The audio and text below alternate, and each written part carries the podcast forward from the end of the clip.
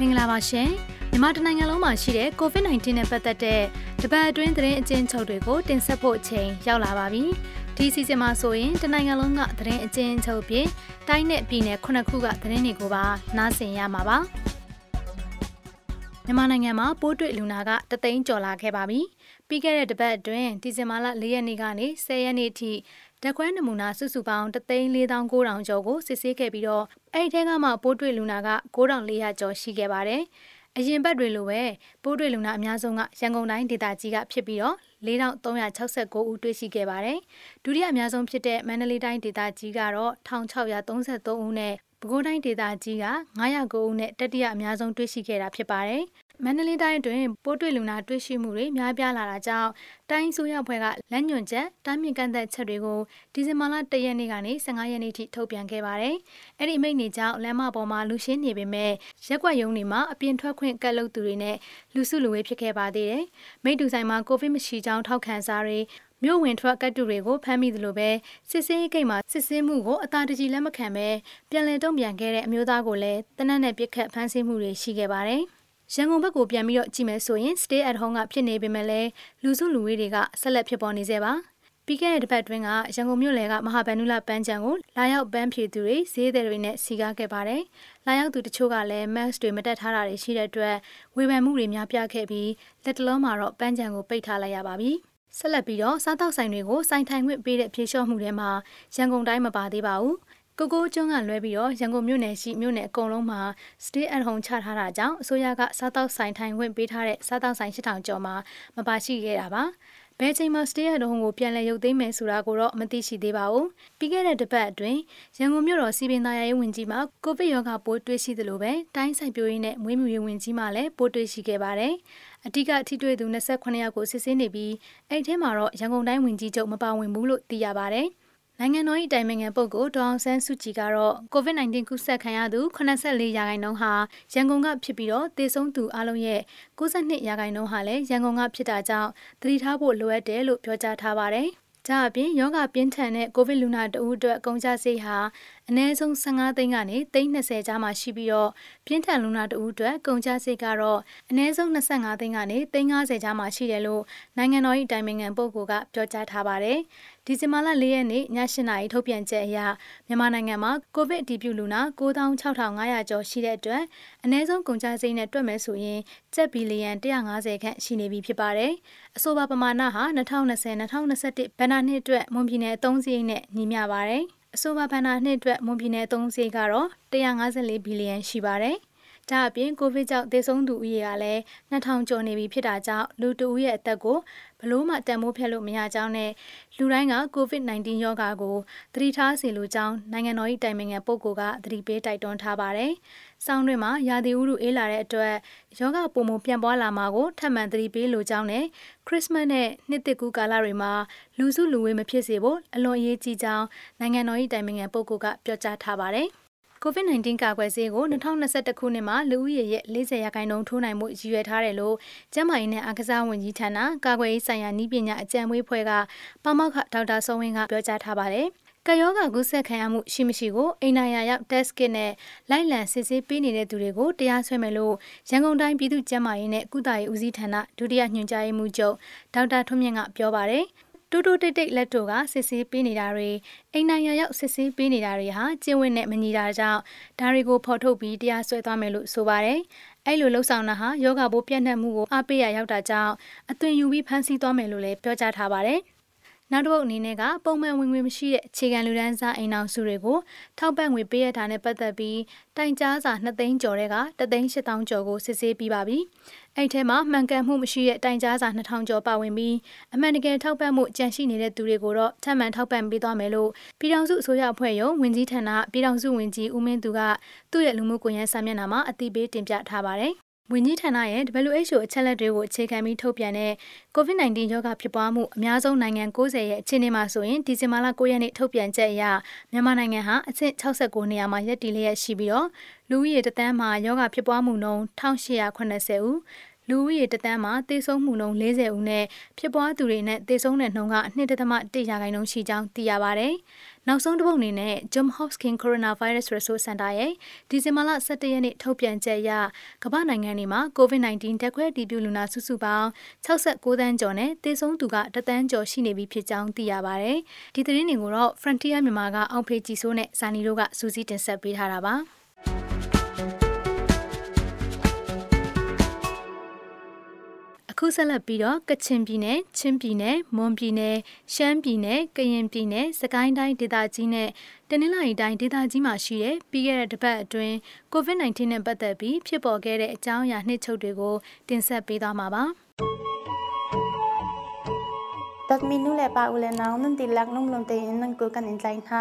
မင်္ဂလာပါရှင်။တပတ်အတွင်းချင်းပြည်နယ်အတွင်း COVID သတင်းတွေကိုတင်ပြပေးမှာဖြစ်ပါတယ်ရှင်။ဒီဇင်ဘာလ9ရက်နေ့အထိ ချင်းပြည်နယ်တွင်ပိုးတွေ့လူနာ150ဦးထိရှိလာပါပြီ။အဲ့ဒီထဲရှိလက်ရှိဆေးရုံတက်လူနာအရေးအတွက်43ဦးရှိပြီးကုန်တင်ရမောင်းနဲ့ရင်နောက်လိုက်ပိုးတွေ့ရှိမှုတွေကအများဆုံးဖြစ်ပါတယ်။ချင်းပြည်နယ်မှာ COVID-19 စတင်ဖြစ်ပွားခဲ့တဲ့မတ်လမှစပြီးဩဂုတ်လအထိတလလင်နှစ်ဦးမှ၄ဦးခန့်အထိသာတွေ့ရှိခဲ့ရပေမဲ့စက်တင်ဘာလတွင်23ဦးအော်တိုဘာလတွင်22ဦးစသဖြင့်ပိုးတွေ့လူနာကတဖြည်းဖြည်းမြင့်တက်လာတာလည်းဖြစ်ပါတယ်။ နိုဝင်ဘာလအတွင်း63ဦးထိရှိခဲ့ပြီး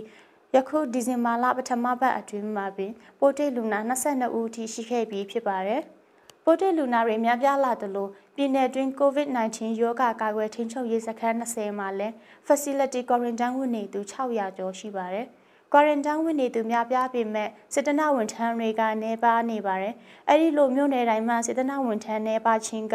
ကိုဗစ်ကာလကြာရှည်တာဖြစ်တဲ့အပြင် အစိုးရကထောက်ပံ့ကူညီမှုနေပါတာကြောင့်ဖြစ်တယ်လို့ဖလားမျိုးစစ်တနဝန်ထမ်းကောင်းဆောင်ဆီယာချင်းမီကပြောပါတယ်။နောက်ဆုံးတစ်ပုတ်အနေနဲ့ကတော့ခရစ်စမတ်ပွဲတော်နဲ့နှစ်တကူပွဲတော်ကိုလူ30ဦးသားစုပွဲခင်းပြုတယ်လို့ချင်းပြည်နယ်အစိုးရအဖွဲ့ကထုတ်ပြန်လိုက်ပါတယ်။အဆိုပါပွဲတွေကျင်းပမဲ့သူတွေအနေနဲ့ဒီဇင်ဘာလ10ရက်နေ့နောက်ဆုံးထားပြီးသက်ဆိုင်ရာတာဝန်ရှိသူတွေထံကိုစာတင်ရမှာဖြစ်ပါတယ်။ခရစ်စမတ်ပွဲတော်ကိုဟာခါနဲ့ထန်တလန်မြို့တွေမှာပုံမှန်ကျင်းပတဲ့အနေအထားမျိုးမဟုတ်ပဲ မိမိတို့နေအိမ်အတီးတီးမှာဝတ်ပြုခြင်းညစာစားပွဲဖြစ်ကျင်းပသွားမယ်လို့လည်းသိရပါတယ်။ကျမကတော့ဟာခါပို့စ်တင်းဂျာနယ်မှာမမူဆန်းဖြစ်ပါတယ်။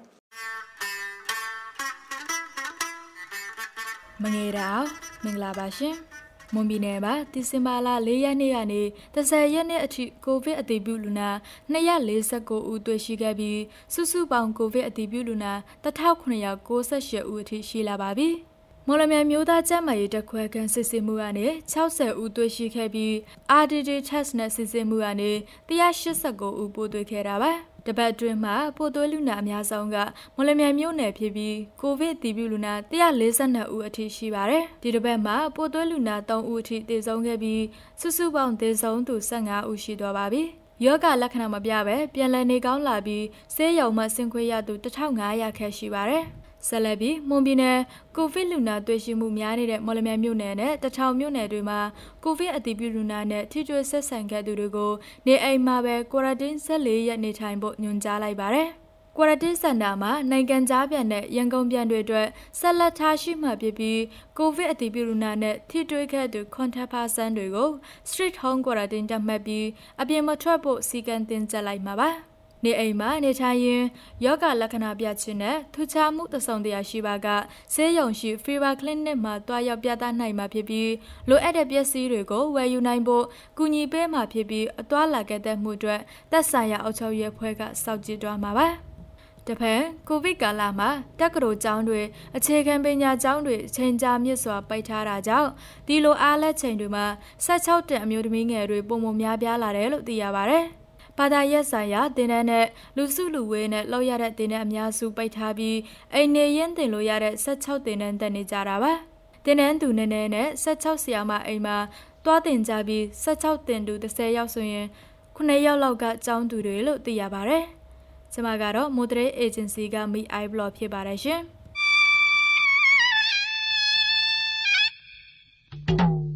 ဒီတစ်ပတ် Sky တိုင်းမှာတော့ဒီဇင်ဘာ10ရက်နေ့မနက်ပိုင်းအထိမြို့နယ်28မြို့နယ်မှာကိုဗစ်အတည်ပြုလူနာ1090ဦးတိရှိနေပြီး980ဦးဆေးရုံကဆင်ပါပြီ။ကလေးစကိုင်းရွှေဘုံမြို့နယ်တွေမှာပိုးတွေ့လူနာအများဆုံးဖြစ်ပြီး9ဦးသေဆုံးထားပါတယ်ဆက်လက်ပြီးစကိုင်းတိုင်းလွှတ်တော်ကိုတက်ရောက်မဲ့အမတ်အားလုံးကိုဗစ်စစ်ဆေးပြီးမှလာရောက်ဖို့ညွှန်ကြားထားကြောင်းလွှတ်တော်ရုံးလက်ထောက်ညွှန်ကြားရေးမှူးဦးဝင်းစောထွန်းကပြောပါရယ် တိုင်းလွှတ်တော်ဒုတိယသက်တမ်းရဲ့နောက်ဆုံးကြိမ်ဖြစ်တဲ့25ကြိမ်မြောက်ပုံမှန်အစည်းအဝေးအားယခုလ14ရက်နေ့မှာစတင်ကျင်းပမှာပါကိုဗစ်စစ်ဆေးမှုမှာလွှတ်တော်ကော်မတီအစည်းအဝေးများတက်ရောက်ဖို့ယခုရက်ပိုင်းမုံရွာမြို့ကိုကြွတင်ရောက်ရှိနေကြတဲ့အမတ်40ကျော်အားမုံရွာမြို့နယ်ကျန်းမာရေးဦးစီးဌာနနဲ့ချိတ်ဆက်ပြီးလွှတ်တော်အရေးတာမှာစစ်ဆေးသွားမယ်လို့သိရပါတယ်။ကိုဗစ်စစ်ဆေးမှုမှာတက်မတော်သားလွှတ်တော်ကိုယ်စားလှယ်များလည်းမိမိတို့အစီအစဉ်နဲ့စစ်ဆေးဖို့အနောက်မြောက်တိုင်းစစ်ဌာနချုပ်ကိုညွှန်ကြားထားတာပါ။ လွတ်တော်ကိုသတင်းလာရောက်ယူကြမယ်မီဒီယာများမှလည်းကိုဗစ်စစ်ဆေးပြီးမှတက်ရောက်သတင်းယူခွင့်ပြုမှာဖြစ်ပြီးအသေးစိတ်ကိုယခုလ10ရက်နေ့ပြန်ကြားရေးဌာနပါဝင်သောအစည်းအဝေးမှာထုတ်ပြန်မယ်လို့သိရပါတယ်။ဆက်ပြီးနာဂဒေတာနန်းရုံမြို့နယ်တုံဟီမြို့မှာကွာရန်တင်းဝင်နေသူ2ဦးဒီဇင်ဘာ9ရက်နေ့ကကိုရိုနာဗိုင်းရပ်စ်တွေ့ရှိခဲ့ကြောင်းဒုံဟီမြို့ဆရာဝန်ဦးတင်ထွန်းအောင်ကအတည်ပြုပါတယ်။၎င်းတို့ဟာအိန္ဒိယနိုင်ငံပြန်လာတဲ့သားဖ2ဦးဖြစ်ပြီးကွာရန်တင်းဝင်နေတဲ့73ရက်မြောက်နေ့မှာ test kit နဲ့စစ်ဆေးရမှာပို့တွေ့ခဲ့ခြင်းဖြစ်ပါတယ်။၎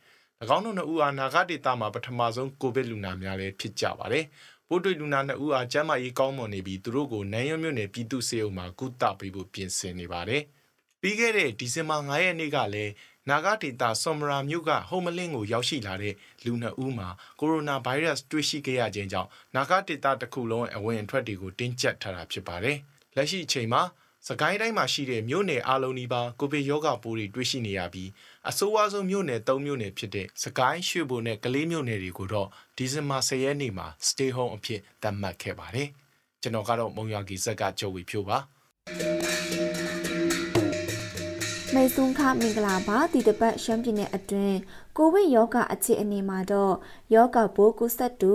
623ဦးတက်တာပြောက်ကင်းသူ358ဦးသေဆုံးသူကတော့3ဦးရှိပါတယ်။ကိုဗစ်ရောဂါရိုက်ခတ်မှုကြောင့်ရှမ်းပြည်နယ်အတွင်းနှစ်စဉ်နှစ်တိုင်းကျင်းပတဲ့ရှမ်းနှစ်တကူပွဲတော့လေ ဒီနှစ်ကျင်းပတော့မှာမဟုတ်ပဲကိုမြို့ကိုရွာမှာအကျဉ်းချုံကျင်းပသွားမယ်လို့သိရပါတယ်။အလားတူပဲနှစ်စဉ်နှစ်တိုင်းကျင်းပတဲ့မိုင်းဖုံးဆရာတော်မွေးနေ့ကိုလည်းဒီနှစ်ကျင်းပတော့မှာမဟုတ်ပဲတရက်ကတရက်ကမတွေအနေနဲ့ကိုမြို့ကိုရွာမှာပဲစုတောင်းဝတ်ပြုကြဖို့ဆရာတော်ကမြတ်တာရက်ခံထားပါတယ်။ တာချီလိတ်မြို့နယ်ဖက်မှာတော့15ရက်အတွင်းယောဂပိုးကူးစက်သူ100နီးပါးမြင့်တက်လာလို့ဒီဇင်ဘာလ10ရက်နေ့ကစပြီးမြို့တွင်းရှိစသေးတွေအားလုံးနနက်ခင်းပိုင်းမနက်10နာရီအထိတာရောင်းချခွင့်ပြုပါတယ်။အိမ်ဆိုင်တွေကိုတော့ည10နာရီအထိဖွင့်ခွင့်ပေးထားပါတယ်။ညပိုင်းအတားကင်းဆိုင် စင်တင်သေးကီတရှိတဲ့စားတောက်ဆိုင်တွေကိုဖွင့်ခွင့်မပေးတဲ့အပြင်ဖွင့်ထားတဲ့ရိုးရိုးစားတောက်ဆိုင်တွေလည်းဆိုင်ထန်ခွင့်မပြုတော့ပါဘူး။ ဝပြည်သွေးစည်းညီညွတ်ရေးတမတော် UWSA ရဲ့ဌာနချုပ်ရုံးဆိုင်ရာပန်ဆာမြို့မှာပြီးခဲ့တဲ့ဒီဇင်ဘာ6ရက်နေ့မှာတရုတ်နိုင်ငံကြက်ချီနီအဖွဲ့ကနေကိုဗစ် -19 ရောဂါပိုးစစ်ဆေးတဲ့စက်ပစ္စည်းလွှဲပြောင်းပေးအပ်ခဲ့တယ်လို့သိရပါတယ်။တရုတ်ကနေဝါတပ်ဖွဲ့ထံပေးအပ်တဲ့အဲ့ဒီကိုဗစ်ရောဂါပိုးစစ်ဆေးတဲ့ဒီဆက်ဟာအချိန်3နာရီအတွင်းလူဦးရေ90ကျော်စစ်ဆေးနိုင်တယ်လို့ဆိုပါတယ် ဒီဆက်ဟာတရုတ်နိုင်ငံရဲ့နောက်ဆုံးပေါ်ဆက်ဖြစ်ပြီးအမေရိကန်ဒေါ်လာ၄သိန်းကျော်တန်ဖိုးရှိတယ်လို့သိရပါတယ်။ဝနေမြေမှာတပ်ဆင်ထားတဲ့ကိုဗစ်ရောဂါစက်ခွဲစစ်ဆေးဆက်ဟာ ကိုဗစ် -19 ရောဂါပိုးစစ်ဆေးဖို့လိုအပ်တဲ့ဝါတပ်ဖွဲ့ရဲ့မဟာမိတ်တပ်ဖွဲ့ဝင်တွေလည်းလာရောက်တက်ခွဲစစ်ဆေးပေးသွားမယ်လို့သိရပါတယ်။တအပြင်အစိုးရတပ်မတော်ကလည်းကျိုင်းတုံမြို့မှာတပ်ဆင်ထားတဲ့ကိုဗစ် -19 ရောဂါစစ်ဆေးတက်ခွဲခန်းစီကိုလည်း UWSA အနေနဲ့လာရောက်စစ်ဆေးလို့ရတယ်လို့တမတော်ကကွယ်ရေးဦးစီးချုပ်ပိုချုပ်မိုးကျင်းမင်းအောင်လိုင်ကရွေးကောက်ပွဲအပီးဝခေါင်းဆောင်နဲ့တာချီလိတ်မြို့မှာ တွေ့ဆုံစင်ပြောကြားထားပါတယ်။ကျမကတော့တောင်ကြီးအခြေဆိုင်ရှမ်းတန်တော်စင်တည်င်းဌာနရဲ့အမျိုးသမီးတည်င်းထောက်ရင်းအမွေပဲဖြစ်ပါတယ်ရှင်။ ဩဆိုလာဆိုင်ကွာတယ်လို့အားလုံးပဲမင်္ဂလာပါအခုပတ်မှာတော့ကင်းပြည်နယ်မှာကိုဗစ်ကူးစက်မှုနေ့စဉ်တိုးလာတဲ့အတွက်ကင်းပြည်နယ်အတွင်းကာလရှည်စွာပိတ်ထားရတဲ့ဟိုတယ်နဲ့ခီးသွားလုပ်ငန်းပြန်လည်ဖွင့်နိုင်ဖို့အရေးမှာအခက်အခဲရှိနေဆဲဖြစ်တယ်လို့ကင်းပြည်နယ်စီမံကိန်းဗန္ဒာရေးနဲ့စီပင်တာယာရေးဝန်ကြီးဦးတန်းနိုင်ကပြောဆိုလိုက်ပါတယ်ဒါပေမဲ့လည်းကိုဗစ်ကာလခီးသွားအဲ့တွေလာရောက်လည်ပတ်မယ်ဆိုရင်တာစီပိတ်ပင်တာတွေလောက်တာမရှိပေမဲ့လည်းသူတို့ကိုကိုဗစ်ကူးစက်မှုနဲ့ပတ်သက်ပြီးအကုန်စစ်ဆေးနိုင်မယ်ဆိုရင် လုပ်ငန်းရှင်တွေအနေနဲ့ဟိုတယ်နဲ့တဲခိုခန်းတွေကိုပြန်လည်ဖွင့်လှစ်နိုင်တယ်လို့ဝန်ကြီးဦးသန်းနိုင်ကပြောပါတယ်။ကရင်ပြည်နယ်မှာအများပြည်သူလက်ပတ်ပန်းဖြစ်ရတဲ့အချို့နေရာတွေမှာဒေသခံပြည်သူတွေသွာလာလက်ပတ်နိုင်ဖို့အတွက်ဖွင့်လှစ်ထားတဲ့နေရာများရှိသလိုအချို့နေရာတွေမှာအနည်းဝန်းကျင်ရှိဒေသခံရွာသူရွာသားတွေကလက်မခံသေးတဲ့အတွက်ဆက်လက်ပိတ်ထားရဆဲဖြစ်ပါတယ်။လက်ရှိကရင်ပြည်နယ်အတွင်းကိုဗစ်ကူးစက်မှုကိုပြန်ကြည့်မယ်ဆိုရင်ဒီဇင်ဘာ၄ရက်နေ့ကနေဒီဇင်ဘာ10ရက်နေ့အထိမှာကိုဗစ်ရောဂါပိုးတွေ့ရှိသူ138ဦးရှိပြီး အခုထပ်တိုးလာတဲ့သူတွေကတော့ဖအံက69ဦး၊မြဝတီက66ဦး၊လိုင်းဘွဲက2ဦး၊ကော့ကရိတ်က2ဦးနဲ့တန်တောင်ကြီးက2ဦးတို့ဖြစ်ကြပါတယ်။လက်ရှိကရင်ပြည်နယ်မှာကိုဗစ်ရောဂါပိုးတွေ့ရှိသူလူနာစုစုပေါင်း954ဦးရှိပြီဖြစ်ပြီးပြန်လည်ကောင်းမွန်လာသူ613ဦး၊တည်ဆုံးသူ12ဦးရှိပြီဖြစ်ပါတယ်။တည်ဆုံးသူတွေကတော့ဖအံက10ဦး၊လိုင်းဘွဲက2ဦး၊မြဝတီက2ဦးနဲ့ကော့ကရိတ်က2ဦးတို့ဖြစ်ကြပါတယ်။ တခါနေဇရွှေ့ပြောင်းအလုပ်သမားအရေးဘက်မှာပြန်ကြည့်မယ်ဆိုရင်ထိုင်းနိုင်ငံရဲ့ကိုဗစ်ကပ်ရောဂါကာလအတွင်းကြီးညာထားတဲ့အရေးပေါ်ကြီးညာချက်အရထိုင်းနိုင်ငံအတွင်းတရားမဝင်ခိုးဝင်လာတဲ့သူတွေပေါ်ကြီးလေးတဲ့ပြည်ဒဏ်တွေကိုထပ်မံတိုးမြင့်ကြီးညာလိုက်တာကြောင့်မြန်မာနိုင်ငံသားတွေအနေနဲ့တရားမဝင်ခိုးမဝင်လာကြဖို့မဲဆောက်အခြေဆိုင်အလုပ်သမားရေးဆောင်ရွက်နေသူတွေကသတိပေးပြောဆိုလိုက်ပါတယ် ထိုင်းနိုင်ငံရဲ့သဘာဝဘေးအန္တရာယ်ဆိုင်ရာရေးပေါ်ကြီးညာချက်ဥပဒေအရအိန္ဒိချင်းထိုင်းနိုင်ငံမှာတဆင့်ခိုးဝင်လာတဲ့နိုင်ငံသားတွေအပေါ်မှာအမြင့်ဆုံးပြည်ဒဏ်ထောင်ဒဏ်တစ်နှစ်နဲ့ဒဏ်ငွေဘတ်တစ်သိန်းအထိပြည်ဒဏ်တိုးမြင့်လိုက်တဲ့အပေါ်တတိထားဆင်ခြင်ကြဖို့မြန်မာပြည်သားများအရေးပူးတွဲလှုပ်ရှားမှုကော်မတီဥက္ကဋ္ဌဦးမူကျိုးကပြောလိုက်ပါတယ်ကျွန်တော်ကတော့ KAC ကရင်သတင်းဌာနမှစောသိမ်းမြင့်ဖြစ်ပါတယ်ဝင်ပြောရှင်ရက်ကမင်္ဂလာပါ ဒီတစ်ပတ်အတွင်းကချင်ပြည်နယ်အတွင်းက COVID-19 နဲ့ပတ်သက်တဲ့သတင်းတွေကိုတင်ပြပေးပါမယ်။ဒီဇင်ဘာလ၄ရက်နေ့ကနေဒီဇင်ဘာလ10ရက်နေ့အထိပြီးခဲ့တဲ့တစ်ပတ်အတွင်းကချင်ပြည်နယ်မှာတော့ပိုးတွေ့လူနာ106ဦးတိုးလာခဲ့ပါတယ်။မြချီနာမြို့နယ်မှာ17ဦး၊ရွှေကူမြို့နယ်မှာ10ဦး၊မိုးညင်းမြို့နယ်မှာ9ဦး၊ဖကတ်မြို့နယ်မှာ89ဦးထပ်တိုးခဲ့တာဖြစ်ပါတယ်။ကချင်ပြည်နယ်အတွင်းမှာပိုးတွေ့အများဆုံးမြို့နယ်ဟာဖကတ်မြို့နယ်ဖြစ်ပြီးအဆိုပါမြို့နယ်မှာခိုးဖွင့်တဲ့ကြောက်ဝိုင်းတွေရှိတာကြောင့်နဲ့ ကျမရေးနဲ့အားစားဝန်ကြီးဌာနကချမှတ်ထားတဲ့စီကံတွေကိုလိုက်နာမှုအားနည်းတာကြောင့်ပိုးတွေ့လူနာများလာတာဖြစ်တယ်လို့သိရပါတယ်။ကချင်ပြည်နယ်မှာဒီဇင်ဘာလ10ရက်နေ့အထိကိုရိုနာဗိုင်းရပ်စ်ပိုးတွေ့လူနာစုစုပေါင်း369ဦးရှိပြီးဆေးကုသမှုခံယူနေသူ128ဦးနဲ့ဆေးရုံဆင်းခွင့်ရသူ19ဦးဖြစ်ပါတယ်။ဗမော်ခရိုင်ရှိကူမြို့နယ်အတွင်းဝင်ရောက်လာတဲ့ရင်တွေကကားသမားတွေကိုရှိကူမြို့စစ်ဆေးရေးဂိတ်မှာနေ့စဉ်စစ်ဆေးမှုတွေပြုလုပ်နေပါတယ်။ ချီကူမြို့နယ်ကိုမန္တလေးတိုင်းစကိုင်းတိုင်းနဲ့ရှမ်းပြည်နယ်ဘက်ကရင်တွေအများဆုံးဝင်ရောက်တာဖြစ်ပြီးတနေ့ကိုအနည်းဆုံးအစီး60ခန်းနဲ့အများဆုံးအစီး90ခန်းကိုစစ်ဆေးနေရတယ်လို့ဆိုပါတယ်။ပူပေါင်းစစ်ဆေးရေးမှာပိုးမတွေ့ရှိတဲ့ရင်မောင်းတွေနဲ့ရင်နောက်လိုက်တွေကိုဖျက်သွားခွင့်ပြုပေမဲ့ပိုးတွေ့ရှိတဲ့ပိုးတွေ့လူနာကိုရှေကူမြို့နယ်စေယုံကြီးမှာစေကူတမှုခံယူစေပြီးပိုးတွေ့လူနာနဲ့ဆက်ဆက်တဲ့သူတွေကိုတော့စာတင်ကျောင်းတွေမှာ quarantine ထားရှိပြီးကြမ်းမစစ်ဆေးနေတယ်လို့သိရပါတယ်။ COVID-19 ကူးစက်ရောဂါကြောင့်ကချင်ပြည်နယ်နဲ့စီအောင်ကအဝမှာကျမရေးစစ်ဆေးမှုတွေအရှင်ဟုန်မြင့်ကျမဆောင်ရွက်လာတဲ့အတွက်မြချီနာမြို့ကိုရထားနဲ့ဝင်ရောက်လာတဲ့ခီးတွေတနေ့ကိုနေရာနီးပါးထိရှိလာတယ်လို့သိရပါတယ်။အရင်ကကားနဲ့ခီးတွေဝင်ရောက်မှုများပြားခဲ့ပြီးရထားနဲ့ဝင်ရောက်မှုနေပါခဲ့ပေမဲ့အခုလိုစစ်ဆေးရေးတင်ကျပ်လိုက်တာကြောင့်ရထားနဲ့ဝင်ရောက်မှုများလာခဲ့တာပဲဖြစ်ပါတယ်။မြချီနာပူရာတို့ဆက်ရောက်လာတဲ့ခီးတွေကိုကျမရေးစစ်ဆေးမှုတွေပြုလုပ်ပြီး quarantine center တွေကိုပို့ဆောင်တာတွေပြုလုပ်နေတယ်လို့သိရပါတယ်။ ကချင်နစ်ချင်းခရီးယန်အဖွဲ့ချုပ် KBC ကအစိုးရအဖွဲ့လမ်းညွှန်ချက်အတိုင်းခရစ်စမတ်ပွဲတော်နဲ့နှစ်တကူပွဲတော်တွေကိုပြုလုပ်သွားမှာပါ။ကချင်နစ်ချင်းခရီးယန်အဖွဲ့ချုပ် KBC ရဲ့လက်အောက်မှာအတင်းတော်ပေါင်း400ကျော်ရှိပြီးပွဲကျင်းပဖို့အတွက်သက်ဆိုင်ရာအတင်းတော်တွေကိုယ်တိုင်အစိုးရအဖွဲ့စီစာတင်ပြသွားမှာဖြစ်ပြီးတော့ကျမရေးနဲ့အားစားဝန်ကြီးဌာနစီကံချက်နဲ့အညီလူ30ထက်မပိုဘဲပွဲတော်တွေကိုပြုလုပ်သွားမှာဖြစ်တယ်လို့သိရပါတယ်။ မြချီနာတက္ကသိုလ်ဟာကာဘိုရာစီအဆောင်မှာ facility quarantine ဝင်နေသူတွေအနေနဲ့ကျန်းမာရေးနဲ့ပတ်သက်ပြီးလုံခြုံမှုမရှိတာကြောင့်စိုးရိမ်ပူပန်နေရတယ်လို့သိရပါတယ်။ quarantine စင်တာကိုရောက်တာနဲ့အဖျားတိုင်ပေးတာမျိုးရှိပေမဲ့အခန်းတစ်ခန်းမှာလူပေါင်းစုံနေနေရပြီးအချို့အခန်းတွေမှာလူ10ယောက်လောက်နေနေရတဲ့အပြင်လက်တန့်ဆေးတွေ face shield တွေပေးတာမျိုးမရှိဘူးလို့လည်း quarantine ဝင်နေသူတူကပြောပါတယ်။ကျမတော့မြချီနာတဲ့တင်းချန်တွေကလူကြပါ။ တရင်တိုင်းတိုင်းကကိုဗစ်နဲ့ပတ်သက်တဲ့သတင်းတွေကိုတင်ဆက်ပေးပါမယ်။ကိုဗစ်ကရဲ့ကြောင့်အေဟောင်းစိတ်ကွက်တွေတော်တော်အထိနာနေပါတယ်။ဒူဝဲမြို့မှာတက်သားနဲ့ဆောက်ထားတဲ့အေဟောင်းတွေဖြိုပြီးတော့တိုက်ဆောက်လာကြပါတယ်။အေအဟောင်းကတစ်တွေကိုနီးမျိုးမျိုးနဲ့တုပ်ဖို့တဲ့ပြန်ဝယ်ရာကနေအေဟောင်းစိတ်ကွက်ဆိုပြီးဖြစ်လာခဲ့တာပါ။အေဟောင်းကတစ်တွေကိုအလုံးလိုက်ဝယ်ယူသူတွေရှိသလိုလိုအပ်တဲ့လောက်သာဝယ်ယူသူတွေလည်းရှိပါတယ်။အခုတော့ကိုဗစ်ကြောင့်မလို့အေအဟောင်းစိတ်ကွက်ဟာသုံးပုံတပုံပဲလှုပ်ဖြစ်ပါတော့တယ်။ ကိုဗစ်ကာလပိုနေမြဲကြားနေမြဲမှီးပြီးနေရသူတွေများလာတာကလည်းအေဟောင်းဈေးကွက်ကိုထိခိုက်မှုတွေရှိပါတယ်။တရင်တိုင်းတဲထဲမှာလည်းပြည်ဆိုင်တဲ့စားတောက်ဆိုင်တထောင်ကျော်ကိုဖွင့်ခဲ့ပြလိုက်ပါပြီ။ကိုဗစ်စကန်တမန်ချက်တွေအရအေအဆင့်ရှိတဲ့ဆိုင်ပေါင်း1300ကျော်ကိုဒီဇင်ဘာလဆန်းမှာဖွင့်ခဲ့ပြလိုက်တာပါ။တသတင်းတိုင်းတိုင်းထဲမှာလက်ဖက်ရည်ဆိုင်နဲ့စားတော့ဆိုင်3000ကျော်ရှိတာပါအဲ့ဒီထက်ကမှတတ်မှတ်စကန်ချဲနဲ့ညီတဲ့ဆိုင်1300ကျော်ကိုဖွင့်ခဲ့ပြလိုက်တာဖြစ်ပါတယ် ကိုဗစ်ဒုတိယလိုင်းကလေးကဆိုင်တွေပိတ်ထားပြီးတဲ့နောက်လချီကြာပြီးမှတော့လူတွေဆိုင်ပြန်ထိုင်နေကြပါပြီမြင်းမြို့မှာနေတိုင်းနီးပါးကိုဗစ်လူနာအသစ်တွေတွေ့နေပါတယ်မြင်းမြို့မှာတရက်ကိုဗစ်ကူးစက်မှုနှုန်းတဦးကနေအများဆုံး19ဦးထိရှိနေတာပါသတင်းတိုင်းတိုင်းမှာမြင်းမြို့ဟာလူဦးရေအများဆုံးမျိုးဖြစ်ပြီးတော့စီးပွားရေးကောင်းတဲ့အခြားနေရာကလာရောက်ရွှေ့ပြောင်းနေထိုင်သူတွေများတယ်လို့လူသိများပါတယ်။အခုတော့တရင်တိုင်းတိုင်းရဲ့ကိုပစ်လူနာထက်ဝက်နီးပါးကမြိတ်မြို့မှာရှိနေပါတယ်။ အခုဒီဇင်ဘာ17ရက်နေ့နောက်ဆုံးစည်းရင်းတွေအရတရင်တိုင်းတိုင်းမှာကိုပစ်လူနာ986ဦးရှိပါတယ်။မြိတ်မှာကတော့လူနာ266ဦးရှိပါတယ်။အခုဒီဇင်ဘာ17ရက်နေ့နောက်ဆုံးစည်းရင်းတွေအရတရင်တိုင်းတိုင်းမှာကိုပစ်လူနာ986ဦးရှိပါတယ်။မြိတ်မှာကတော့လူနာ266ဦးရှိပါတယ်။ The Well Watch ကတင်ဆက်ထားတာပါအခုတင်ဆက်ပေးခဲ့တဲ့အစီအစဉ်ကိုနားဆင်ကြရလို့ကျေနပ်မယ်လို့မျှော်လင့်မိပါတယ် ဒီအစီအစဉ်ကိုတင်ဆက်ပေးခဲ့တာကတော့မိဖက်မီဒီယာကသတင်းတောက်များ Sam, Aya, Zani နဲ့ Diane James တို့ဖြစ်ပါတယ်ပတ်စင်တင်ဆက်ပေးနေတဲ့အစီအစဉ်ကို Frontier မြန်မာရဲ့ website နဲ့ Facebook စာမျက်နှာတွေအပြင်ဒို့အတန်ရဲ့ Facebook စာမျက်နှာ SoundCloud, YouTube, iTunes တွေမှာလည်းတင်ဆက်ပေးသွားမှာပါ။ဒီ season ကို Switzerland ဖွံ့ဖြိုးရေးနဲ့ပူးပေါင်းဆောင်ရွက်ရေး agency SDC ကပံ့ပိုးကူညီထားပြီး Frontier မြန်မာနဲ့ Foundation Hirondero ကပူးပေါင်းတင်ဆက်တာဖြစ်ပါတယ်။ဒီ season ကိုနားဆင်ပေးတဲ့အတွက်ကျေးဇူးတင်ပါတယ်ရှင်။